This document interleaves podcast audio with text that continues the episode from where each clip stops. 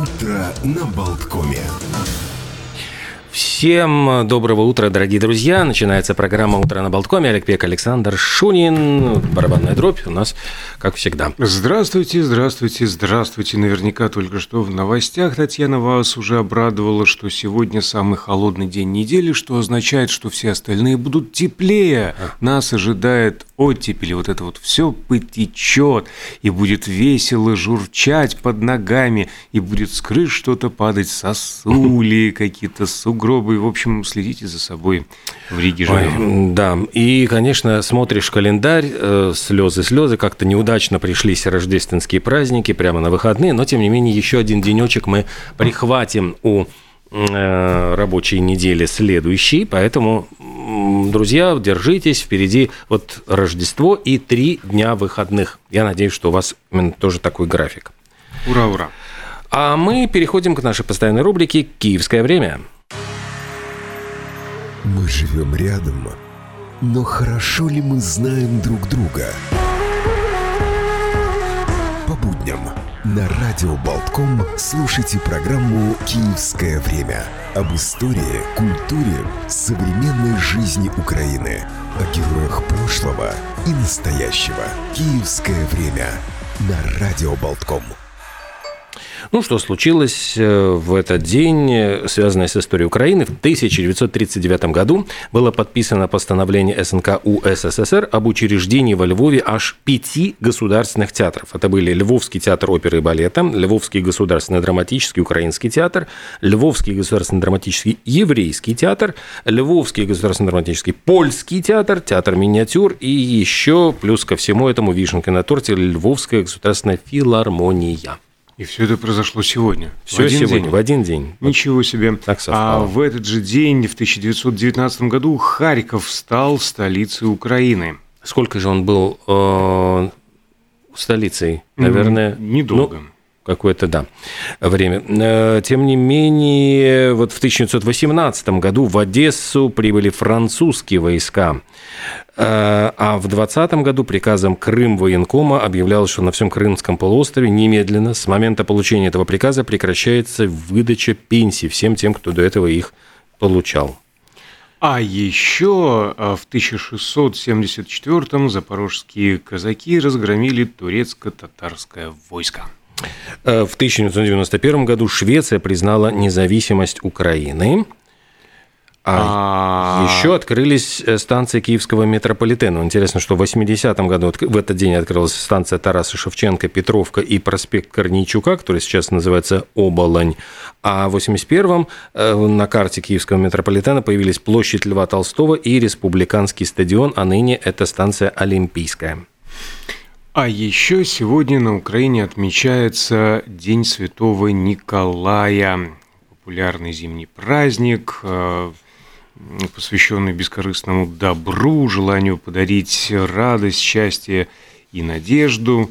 А в честь э, Николы Чудотворца и один из самых популярных, конечно же, в году святитель Николай, известный также как вот Николай Угодник или Николай Чудотворец, один из самых почитаемых и в православии, и в католичестве святых. Э, Считается, что он родился около э, 270 года и, согласно жизнеописанию, творил множество чудес, за что и был прозван чудотворцем, а также Николай Угодник считается покровителем моряков, умиротворителем враждующих, защитником невинно осужденных и оклеветанных, а также избавителем от напрасной смерти. Ну, также к этому святому издавна обращались с молитвой и о хорошей погоде, и о добром урожае. А что интересно, а могила его, датированная XIII веком, а находится в далекой Ирландии. Э, Есть одна из версий, что именно там он был упокоен. А На земле э, семейства О'Коннелли находится э, храм, э, на территории которой, собственно, считается, что а, могила есть. Сама церковь стоит э, посреди парка Джерпойнт, посреди средневекового городка XII а, века. Все это 20 километров к югу от э, го- города а, Килкини. И э, считается, что это поселение основали норманы, прибывшие в Ирландию около 1160 э, года. И э, город преуспевал до 15 века, однако к 17-му жители города исчезли, вероятно, из-за сочетания жестких нападений и чумы. Но вот а, остается загадкой, почему место покоя именно Святого Николая оказалось в этом городе призраки. А владельцы фермы считают, что по легенде оно всегда было здесь, на месте украшенного каменного надгробия на церковном кладбище.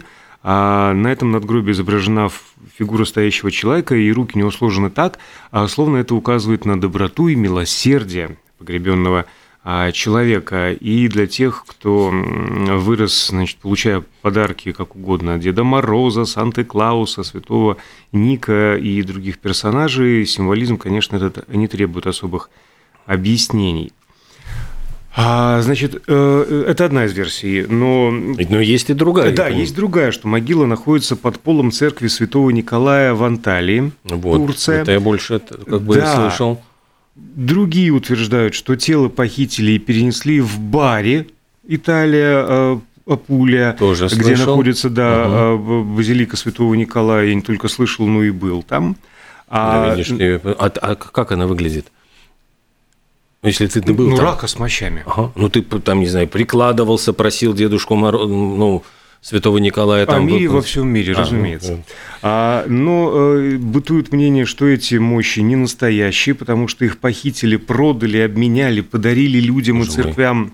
Царь не да. настоящий. Да, да, да, по всему миру и так далее. Но а вот легенда, как она связана все-таки с Ирландией, существует легенда о двух рыцарях, которые во время а, своей специальной миссии забрали мощи святого с собой в Ирландию, где, собственно, там а, в Джерпойнте и похоронили. Э, но исследователи пока не были на этом месте, поэтому семейству Аконолов все верят на слово. Они раскапывать погребение тоже не планируют, потому что ну зачем им это надо? Во-первых, они в это верят, что там э, мощи святого. А во-вторых, э, туристы к ним жалуют каждый год десятками тысяч. Ну и зачем им какие-то раскопки? Вера, она доказательств не требует. Ну вот поэтому окончательно доказать, похоронен ли Санта-Клаус в Ирландии или не похоронен, никто не возьмется. Вот такая длинная история. Э, я хочу вот еще раз напомнить, что Николай Чудотворец является защитником невинно осужденных и оклеветанных, а поэтому сегодня, 19 декабря, строжайше запрещается разводить сплетни, обвинять, не имея веских доказательств, и обижать людей, которые ни в чем, ни в чем не, вина, не виноватая я. Если говорит человек так, то, значит, нужно тоже поверить ему на слово.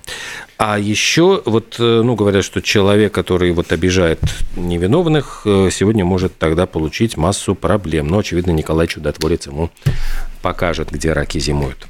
Да, сегодня не только невинно оскорбленные и оклеветанные могут э, чувствовать себя как-то спокойно выдохшими, но также сегодня Международный день помощи бедным. А событие было установлено Организацией Объединенных Наций в 1995 году, и на тот момент э, каждый четвертый живущий на планете Земля – а, находился за чертой крайней нищеты. Я предлагаю, знаешь, вот сегодняшним девизом сегодняшнего дня взять бессмертную цитату из «Москва слезам не верит», «Не учите меня жить, а лучше помогите материально». Согласен, разделяю. Сегодня есть еще по победным хорошо рассказать. Я потому что могу перейти к дню рождения линолеума. Давай. Сегодня это тоже такая очень любопытная дата, именно потому, что 19 декабря 1863 года англичанин Фредерик Олтон получил патент на улучшенный метод производства, так сказать, напольного покрытия. Собственно, с чего все началось? Он работал на фабрике у своего папаши, и он э, занялся, в общем, таким изучением застывания льняного масла. И в конце концов он запатентовал вот этот процесс очень хитрый, но тут у него с отцом как возникли разногласия, потому что я понимаю, что папаша его был, «Э, что ты тут такой выпендрив, что тебе больше всех надо, вот давай работай на фабрике моей и продолжай, вот не, нечего тебе какие-то новые всякие вещи городить. И э, с таким ретроградом вот этот Фредерик не смог больше сработаться, говорит, нет, папаня, я ухожу от вас и, значит, выхожу из вашей фирмы и основываю свою компанию. Э, Фредерик оказался достаточно действительно сметливым. Он не только запатентовал, ну, то есть он разработал этот процесс застывания льняного масла, понял, что это получается такое напольное покрытие. Э, он сумел еще 100 патентов получить, там, включая патенты, значит, запатентовал, как через валики для теснения на линолеуме можно делать какие-то хитрые узоры. Там всего более 100 было патентов у него. Э, затем он сумел открыть фабрику в Америке, он там скооперировался с королем ковров, и они э, захватили американский рынок. Ну, а вообще говорят про масляные ткани, еще и викинги, собственно говоря, паруса маслили, чтобы они не мочи, их ни вода не могла замочить. И поразительно, что, ну вот Фредерик Олтон прожил огромную долгую жизнь, 98 лет, помер уже там в середине 20 века, хотя вот запатентовал в 1863 году. И э, лидером по производству линолеума, оказывается, до революции была Российская империя. А главными заводами, города, где производили линолеум, было два центра. Один Рига. из них Одесса, а второй Рига. Да, вот. вот тут привет, значит, Украине, а второй, вот наша Рига, оказывается, была впереди планеты всей. Но, правда, вот только до начала войны и всех этих дел. Ну, а еще вот, собственно говоря, а, еще хотел сказать, что раньше Э, вот была произведена буквально революция, когда химики придумали какие-то более, там, я боюсь запутаться в, как, в этих терминах, но какой-то химический, в общем, препарат, который, я понимаю, вонючий, вредный, но который значительно удешевил производство линолеума. И отказались во многих э, странах, в том числе тогда в СССР, от производства натуральных каких-то ну, компонентов.